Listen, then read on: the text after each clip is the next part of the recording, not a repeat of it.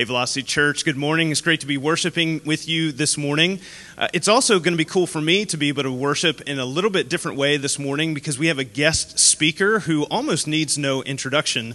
Uh, Tim Cole is going to be preaching uh, for us this morning, and he and his wife Lisa planted Velocity about 14, little over 14 years ago at this point, and so he's going to come and bring a message. Hey, and I also wanted to mention, I know some of you are looking forward to August 2nd and our Sunday, and just want to let you know there was an email that went out earlier this week week that asked a couple different important questions for you and what your plans are for possibly attending that Sunday. And so if you didn't get that email, make sure you let us know and give us your email address, your contact info at velocitychurch.info so we can give you all that important information. There's actually going to be a video at the end of the service, so make sure you stay tuned for that. Uh, but in the meantime, I want to welcome Tim up here to come preach for us this morning.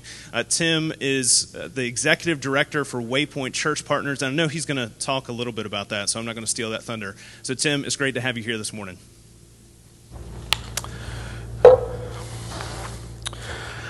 Thanks, Rob. It's, it is great to be here. My family just got back from vacation a couple of days ago. We were on a two week vacation, and so uh, it's nice to be back in the pulpit. I thought I would have a live audience, and I have a live audience, just most of you aren't here this morning. And so that's kind of disappointing not to be able to see you all in person, but uh, glad to be able to uh, get to speak today. Uh, we did leave a move six years ago uh, from uh, Velocity, and we moved uh, up near Staunton, Virginia, as I became the director of Waypoint Church Partners. And I just want to let, let you know a little bit about that. Uh, because uh, you, you, all have partnered with us to do some great things uh, even as we've left. You've helped us in that six year period of time, uh, your partnership with Waypoint, you've helped us plant six new, uh, 10 new sister churches uh, in the last six years since, since we've left. And uh, Waypoint used to be at that point just one state, but now we're in three complete states and parts of three others. We've kind of kind of map of our of our footprint now. And uh, during the uh, time that we've left, you've helped us along with all the rest of our partner churches to help us plant churches in Maryland and Washington D.C. and Virginia, North Carolina, and even our first church plant this past year in South Carolina. And so I want to thank you for partnering with us for that. And uh, since I, I checked back since Velocity got started 14 years ago. Uh, you all have helped Waypoint plant 25 sister churches around this region, and I think that's pretty cool. But, uh, but if you've been a part of Velocity or any of our other church plants, you'd know that we're not just about starting churches, but starting churches that are reaching new people for Christ. And so one metric for that that we have is uh, how many uh, people are coming to faith every year in our new churches. And so since we started planting churches 30 years ago, we've now seen more than 8,000 baptisms, uh, and which is pretty cool. But if but if you look at it even better, in just in the last two years, we've seen more than a thousand baptisms of those 8,000 from the last 30 years. And so momentum is really growing, and you are part of that. Even some of the baptisms, all of the baptisms that have happened here at Velocity. Last year, the number of baptisms in all of our church plants uh, was this really cool number of 555. And uh, so I, I just like that number because it's, uh, it's a pretty obvious. And we've got a real quick video to show you of the baptisms at one of the churches, our most recent church plants that you helped us to start, that meets in a middle school in Frederick, Maryland. It's called Collective Church. Let's show that video. I believe. I believe. I believe. I believe. That Jesus is the Christ. That Jesus is the Christ. For Jesus is the Christ. That Jesus is the Christ. Jesus is the Christ. The Son of the living God. The Son of the living God. Son of the living God. Son of the living God. The Son of the living God. My Lord. My Lord. My Lord. My Lord. And my Savior. And my Savior. My Savior. And my Savior. And my Savior. On that confession of faith, and I baptize you in the name of the Father, and the Son,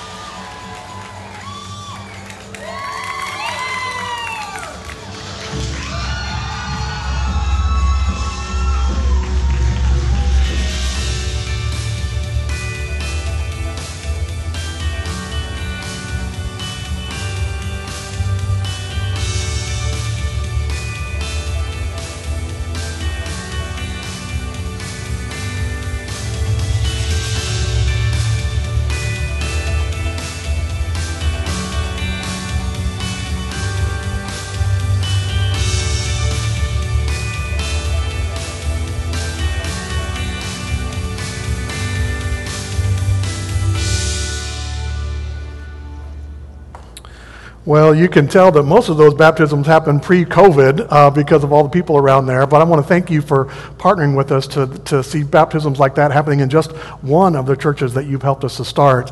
And we're starting more and more churches all around the region. Our next church plant is happening in Goldsboro, North Carolina this next spring uh, with a fellow, Kevin uh, McNeil, that is a graduate of Mid Atlantic Christian Uni- University, where Rob and Renee Yancey are alumni. And so uh, that's going to be another church that you've helped us get started. And here's one way that you can help me and Waypoint. We've got uh, a number of churches all around the region that partner with us to help churches like that get started. But we've also got a growing number of individuals that help us uh, plant more churches with a thing that we call iplantchurches.com.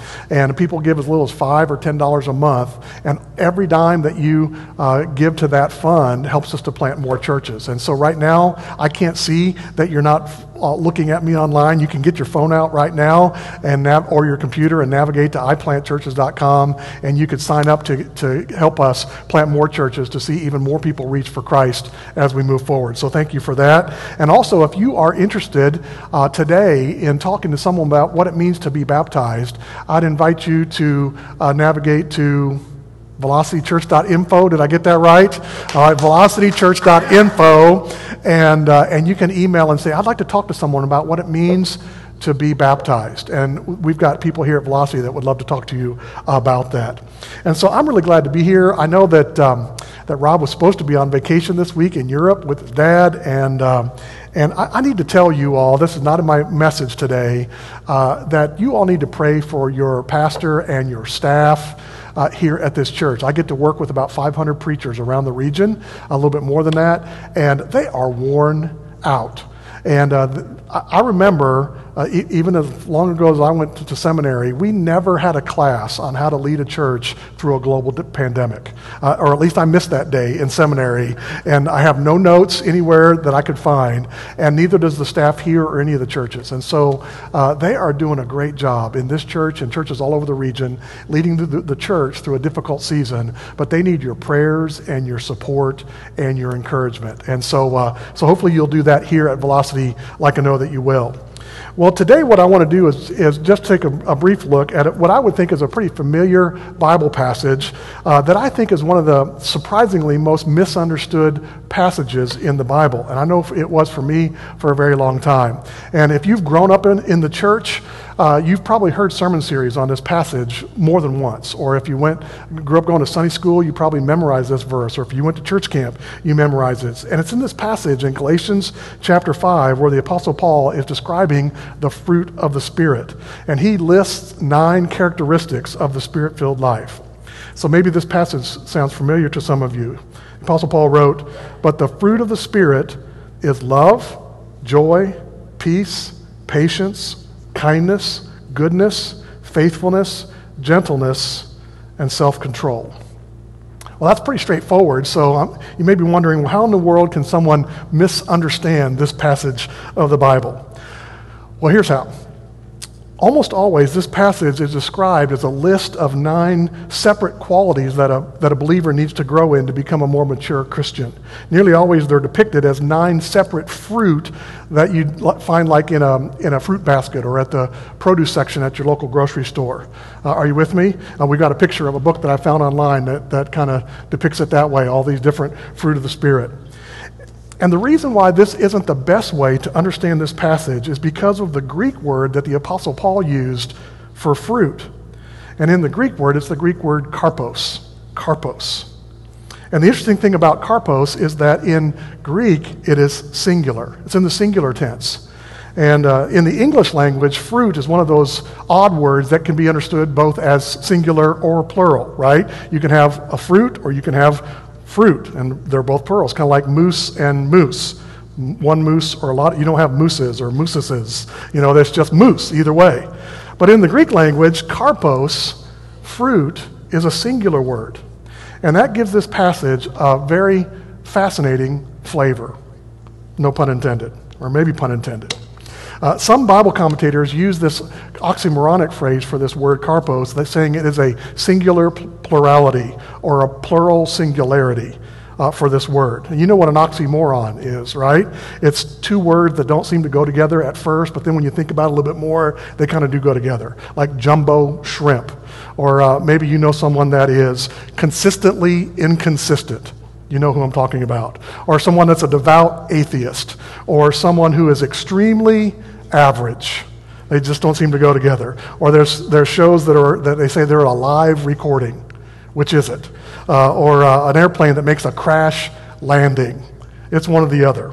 And uh, maybe my favorite, personal favorite is Dallas Cowboys Super Bowl champions. Uh, so, uh, so thank you for we, There are people here in person, apparently Dallas Cowboy fans. And, and so, what's the, what's the implication of this different way to look at this fairly familiar passage?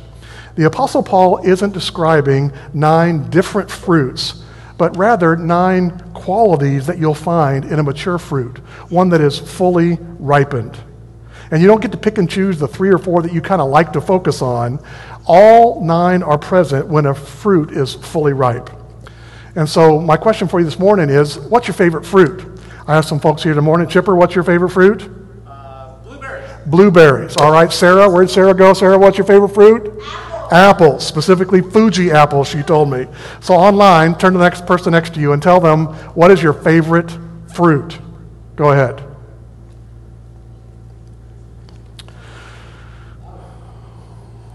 All right. So, you know, when, no matter what fruit you have, you, are always a little disappointed when, you, when that fruit isn't fully ripe when you're ready to eat it, aren't you? you? You know when it's not quite right. It's not as sweet or it doesn't have the right texture or the right tenderness or the right coloring. Something's just not right about it. Like uh, Rob told me that his favorite fruit is watermelon, particularly in July, and you get a nice watermelon at the grocery store, you come home, slice it open, looks pretty good, and then you take your first bite and you realize it has almost no flavor. Has that ever happened to you? It's just not quite ripe yet. Or you get a beautiful bunch of bananas, they're all bright yellow at the store, and then uh, they're kind of still a little bit green on the inside. They're not quite ripe yet. Or uh, this week, we were taking a walk out in the country as a family together, and we happened upon this big hedgerow of blackberries, and our son Timmy popped one in his mouth that looked ripe, but it was still sour. It, it wasn't quite ripe yet. Or take the fruit avocado. Did, did you know that avocados are a fruit? You learn something new every day. Have you ever bought an avocado and put it on your kitchen counter? It wasn't ripe yet, and you kind of check every day. Check one day, not ripe yet. Check the next day, not ripe yet. Uh, the next day, not ripe yet. And then you, you check it, then you go to the bathroom, and five minutes later you come back and it's rotten. It's gone bad. And I don't know why that happens, but I think it's just because avocado are an evil fruit. That's, that's the only reason I think I hate avocados. Well, I think that's the way it is for believers as well. There are believers who may look like one thing on the outside, but on the inside, they're just not quite ripe yet.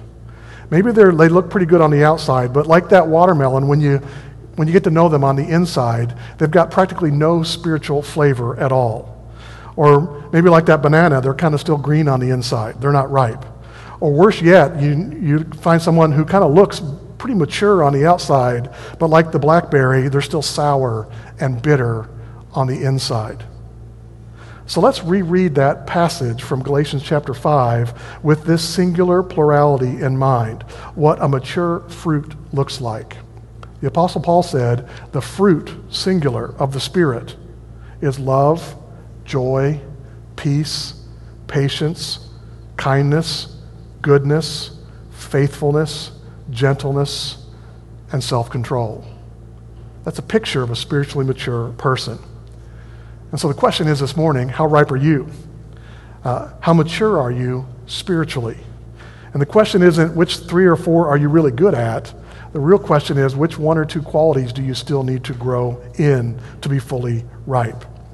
This past two weeks, our family was on vacation traveling to upstate New York. We went to the first time. I've been all over the country, all over the world. I've never been to Niagara Falls. And so we, uh, for a couple days, went up in the Niagara area and we went to Niagara Falls. We got a picture of my family right outside the falls here.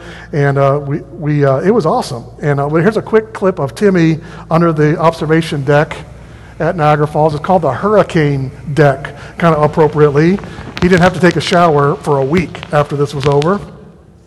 And uh, here's what I think is a really practical application for this passage of Scripture, Galatians chapter 5. As we were driving north out of Virginia to get up to New York, Lisa and I had more than eight hours of windshield time uh, to, as we were driving up there. We had, we had time to talk about all kinds of stuff, uh, but we started talking about the fruit of the Spirit and even this message that I was working on for today and, uh, and especially how it relates to social media. We were kind of excited that we were going to be kind of disconnected of technology for two weeks, and we were talking about social media. And I believe that social media is a great way to test how mature a believer is. Kind of like you would test an avocado with your finger and push on it to see how ripe it is. Social media is kind of that way for believers. And so the question is to what degree do your posts and comments and replies on social media reflect, reflect the qualities of a mature fruit? Think about these qualities love, joy, peace, patience, kindness, goodness, faithfulness, gentleness, and especially self control. Does your social media use create godly joy? Does it create, does it promote peace or more division? Is there, is there always a flavor of kindness and goodness and gentleness? And probably the most telling, what we were talking about in the car, is do you have the self control needed not to post or not reply, even though your flesh really wants to? It takes self control, doesn't it? So, how ripe are you? Well, I'm pretty disappointed about how political social media has gotten, aren't you? You know, by, the, by definition, social media should be social, not political. And it should be about my friends and my family and my, my network of friends. And I'm not, well, I'm, I'm convinced that, uh, that debating political views or even bashing other people's political views on social media, uh, social media is doing any good. It's not creating much peace, but rather division. It's not re- creating much joy, but rather anger. And I, I definitely often see a lot of lack of self control, don't you? When Lisa and I were missionaries in what was then the newly uh, independent country of Ukraine about 25 years ago, uh, we didn't worry about or get too engaged in local politics. You, you want to know why? Because we were citizens of a different country we were leaving and going home at some point. And so we didn't get involved in local politics all that much. And so, Christians, brothers and sisters, over and over again, God's word us, reminds us that we are citizens of a different country. One example of that is the Apostle Paul reminds the believers in a town called Philippi when he said, For our citizenship is in heaven, from which we also eagerly wait for our Savior, the Lord Jesus. We're citizens of a different country. Now, while we were on vacation, we, were on, we started our vacation over the July 4th weekend. And I know for a lot of people, one of the few silver linings for this whole COVID season, COVID season is the fact that Disney Plus started showing the musical Hamilton online for free. I don't know if you've watched that online. Uh, and so in the musical Hamilton, there's this song near the end of the first act called Yorktown. And in that, they, the, the song says, or it actually raps, the world turned upside down. And, and I, love that, I love that phrase. And when we started our first church, we moved to Virginia 22 years ago, and we started a church in Virginia Beach called Forefront Church. And when we started that church, our byline for our church said that we wanted to be a church that was full of people that would love God, love people, and who turned the world upside down.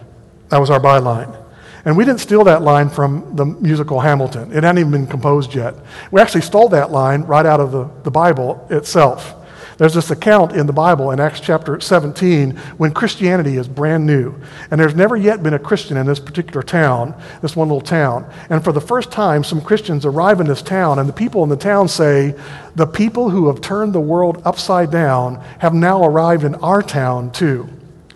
And it's like, Christianity already has this reputation. The Christians have this reputation for turning the world upside down, even though it's only a couple of years into Christianity. Now, in the musical Hamilton, the way that the, the world is turned upside down is through politics. And I think there's a lot of Christians today who grab onto politics as their preferred agent of change. But that's really not the way of Jesus, and it certainly wasn't the way of the early church. Those early Christians turned the world upside down, not through politics, but through love and prayer. It was spiritual change, not political change. And so I want to encourage you today, church, as people who want to turn the world upside down, we're not going to do it through politics. We won't, we're not going to do it by trying to have more power on our particular side of the aisle. We'll do it through what, using what literal, little power we have to serve and to love with patience, kindness, and self control, one life at a time one heart at a time. We're going to see life change, life transformation happen. And as these stories start to add up, like in that video that we just saw, the whole world is going to be turned upside down. So let's love God, love people, turn the world upside down through love, not politics. Lisa and I have a friend named Steve Yetten, uh, and he shared this recent personal illustration of this kind of ripened fruit that the Apostle Paul describes in Galatians chapter 5. And it's, it's, it's expressed not through politics, but actually it's kind of expressed in spite of politics.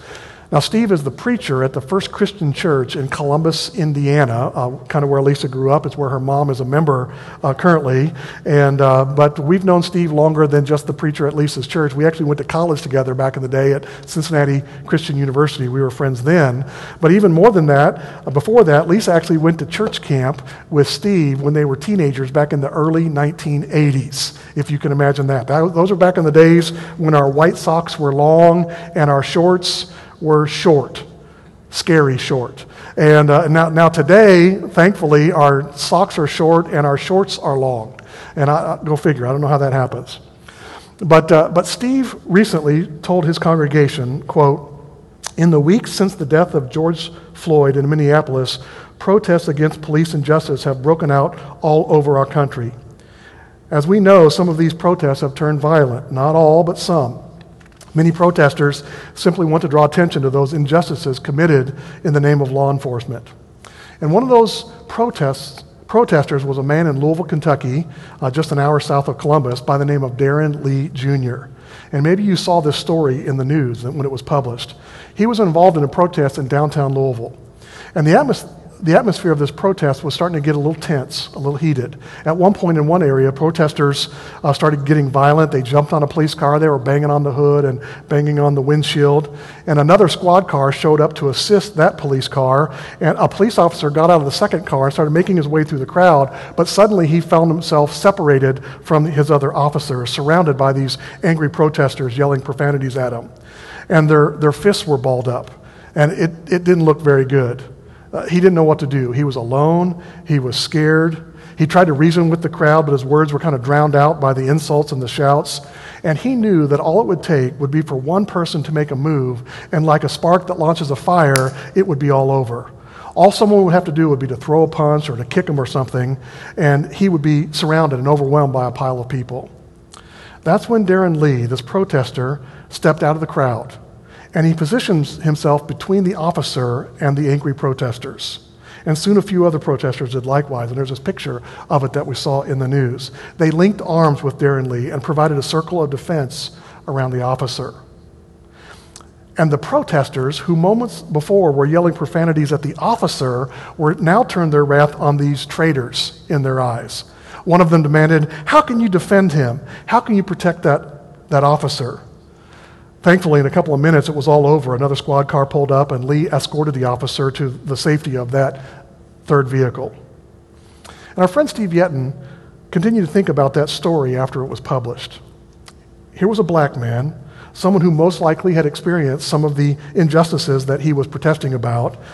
Here he was to protest the injustices of law enforcement, but now he had suddenly become a defender of a police officer, even at the risk of his own life. And the more Steve thought about it and the actions of Darren Lee, the more he realized where he had seen this kind of love and compassion protecting peace. It's in Scripture, isn't it? And so this made th- Steve think to himself, I wonder. And so he messaged Darren Lee on private message on Facebook, and he said, quote, I just want to commend you for that act of bravery and expression of humanity. But I'm curious, what role, if any, faith may have played in your actions that day. While a person doesn't need to be a Christ follower to do good actions for people, Christ followers should never fail to do good for others because of the one who dwells in them. So I just wondered if you're a Christian, and if so, how did your faith play into the actions you took that day? Surprisingly, he got an answer back, and he gave Steve permission to share his reply. Darren Lee replied, I am a Christian. And I wasn't thinking that day about what could happen to me. I just wanted to do the right thing and peacefully protest. All I can say is that God was watching over us, and He made us do what we did. He protected us that day as well. Thank you for your message. May God continue to bless you and your family. You know, the world doesn't understand this kind of mature fruit, as evidenced by the shouts and the profanities that were thrown in his directions when he started defending the police officer.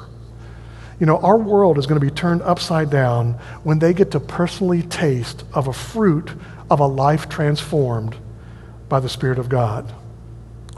The fruit of the Spirit is love, joy, peace, patience, kindness, goodness, faithfulness, gentleness, and self control. So, how ripe are you? Let's pray.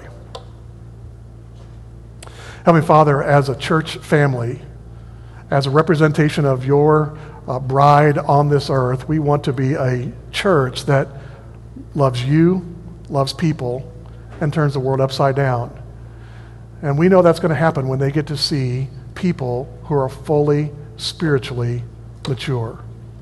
They'll be surprised and challenged and inspired by lives that have been transformed by your Spirit. We want to be those people.